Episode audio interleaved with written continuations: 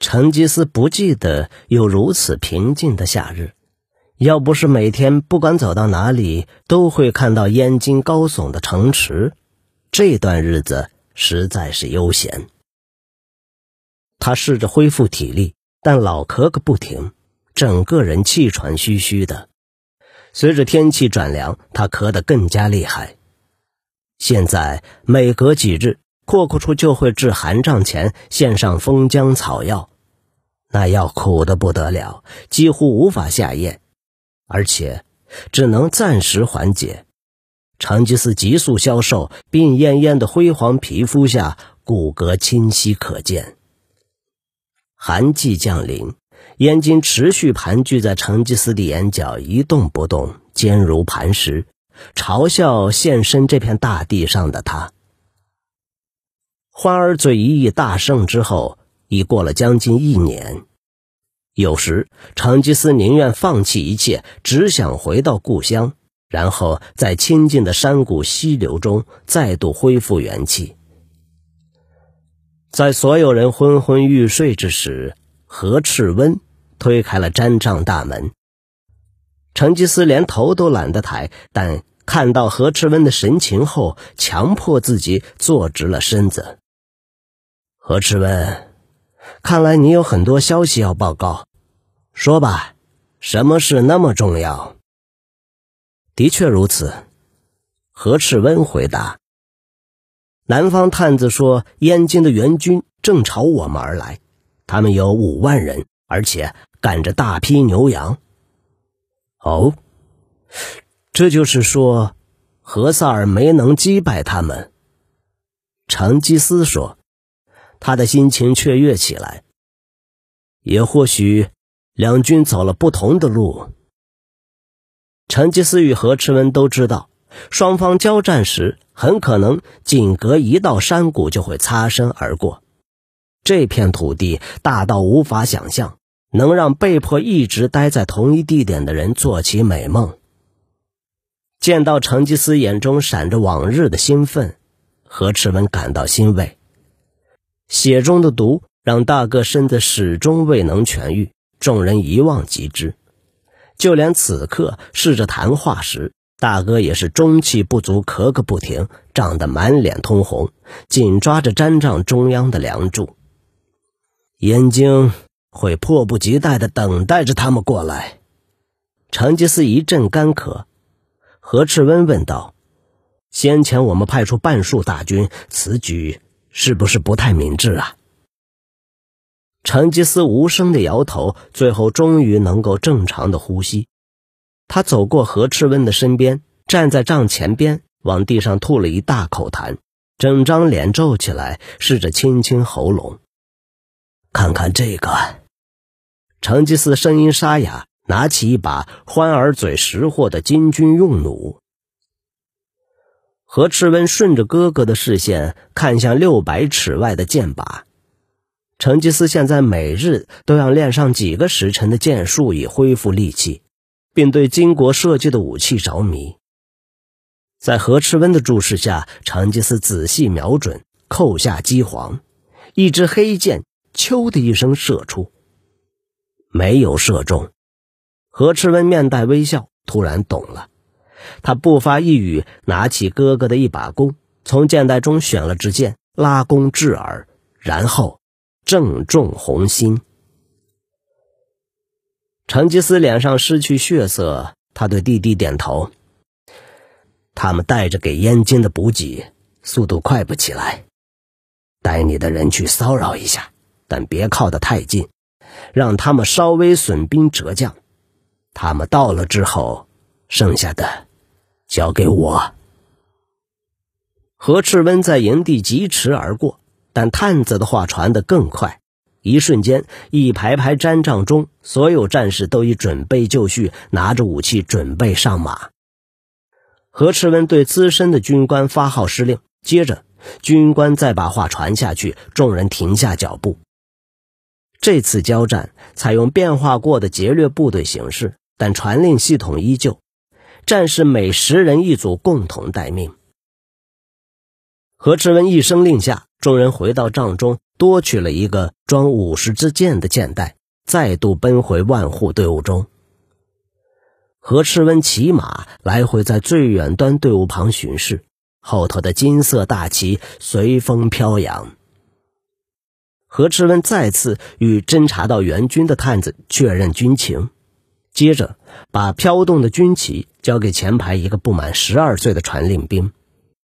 何志文看着部众列队，十分满意，每人肩上都扛着两个沉重的箭袋，小型突击不需携带补给。何志文调转马头，大喊：“如果让他们进入燕京，那就还得再等一年才能看到城县。截下他们，将十一税献给大汗后，他们的马和武器就是你们的了。”那些听见大将声音的人呐喊回应。何赤文右手一挥，大军开拔，队伍整齐划一的前进，展现数月来的训练成果。这段期间，蒙古军每日在燕京城前操练，却无敌人可打。众将出于习惯，大吼着指挥着军队，但事实上队形无懈可击。即使经过如此漫长的等待，众人已经学会了控制上阵前的心头热。探子在燕京南方一百二十里探到金兵援军。何赤温整顿兵马迎向他们时，缓慢移动的大批士兵与牛羊已距离不到三四十里。援军知道了行踪已泄，便用最快的速度驱赶牲畜，但顶多也只能如此。不一会儿功夫，蒙古大军已扬尘而至。主帅孙礼森见到敌人时，哼了一声。他从汴京带了近五万兵马朝东北前进，准备解京城之围。队伍一路拖行，推车烟牛连绵不绝。主帅高坐马上，眯眼看着保护侧翼的骑兵。他对底下的队长点头，准备迎战。主帅一声令下，第一阵。军令一路传下，孙立森得到的上级军令很明白。一路直奔燕京，不得有误。如遇敌军，则边打边走，直到抵达京城，不得被小股敌军牵住困住。想到这里，他不禁皱眉：为何不让他歼灭这些部落蛮子，让他们化为白骨后再来担心补给燕京之事？庞大蜿蜒的队伍中，士兵密密麻麻拿起长矛，另有数千人预备发射弩箭。孙礼森暗自点头。蒙古骑兵的身影越来越清楚，他在马鞍上振奋精神，知道部众会以主帅为榜样。这些士兵大多一辈子没到过北方，对野蛮部族一无所知，只知皇上下令要南方出兵擒王。孙立森兴致勃勃，看着敌人以无形阵线分作两股。仿佛他的军队是他们不敢接近的箭头。他微微一笑，看着蒙古军接近侧翼，这和他得到的命令不谋而合。往燕京的大道已在眼前，他不会停下脚步。何赤温忍到最后一刻，然后低伏在风中，策马全速前进。他站在马凳上，享受着四周雷霆万钧的声响。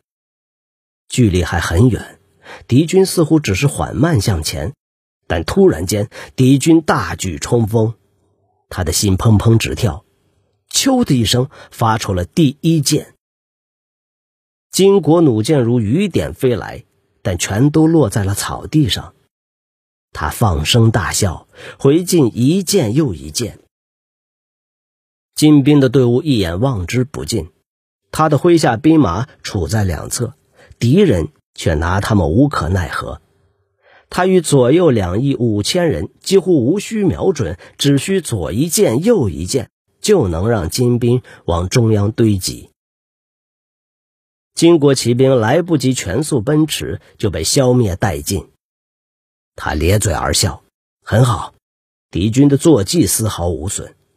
这次金军的骑兵不多，他的部下因此格外小心。摧毁骑兵后，何赤文开始挑选目标，仔细瞄准所有看得到的军官。转眼间，他的万户已朝金兵射出了十万支箭。金国铠甲闪闪发亮，但已有数千人被射倒，并绊倒后头的同胞。牛只惊慌不安的哞哞的叫声令人欣喜。只见牛群四处乱窜，踩死了不下上百人。将金兵队伍冲出一道缺口后，便奔向远方。何赤文骑到金国队伍的最后头，逼近一些，然后拉远，接着再次逼近。金兵的弩箭射过了他的胸前，但还差了一些。经过几个月的漫长训练，能再次驰骋沙场，真是件快事。而且这次甚至更好。敌人只有挨打的份儿，却完全伤不到他们。他伸手一抓，发现第一个箭袋已经见底，心想应该多带箭袋的。他只剩下最后五十支箭，这次第一个倒霉的是金兵旗手。风吹得人双眼流泪。何志文眨眨眼，他已将敌军队伍削得十分瘦长。甚至可以看到东翼的另五千兵马，他们那边同样毫发无伤，想杀哪个金兵就杀哪个金兵。一眨眼间，又射出一万支箭，金兵无处可躲，队伍开始溃散。跑在沉重推车附近的人躲在车底，眼睁睁看着四周战友死去。毛兵害怕的哀叫着。已经没有军官能重新整顿行伍，吆喝他们往燕京前进。何赤温开始射第二轮，这次距离太远，不能浪费箭。每天训练无数时辰的蒙古军轻松的翻转队形，新一轮箭很快再度射光。何赤文跟着队伍疾驰，追促金兵向前，中途回头看了一眼满地的死尸。金兵脚步缓慢，但仍维持纪律。队伍中有人代替死去的军官大喊，要众人保持队形，知道此时若陷入惊慌，必将全军覆没。他咕哝一声，不情愿地赞赏这支队伍。依照经验，太多军队在如此情势下早已溃逃。他骑到队伍前头，再次调转马头攻击。他全速拉弓。肩膀灼热，想着这支跌跌撞撞的兵马抵达燕京，发现迎接他们的阵仗时大哥脸上的表情，他便忍不住大笑。他手指发酸，摸向一下就见底的箭袋，现在最多只剩十箭。不过恐惧似乎在金兵队伍中蔓延开来，顿时弩箭齐发。何赤温这下得做出决定。他感觉众将士看着自己，等他下令拔刀，将金兵杀个片甲不留。众人都没剩几支箭，最后一次连发后，这次任务也就结束。他跟他们一样知道大汗的命令，但仍旧望着主帅，等他下令。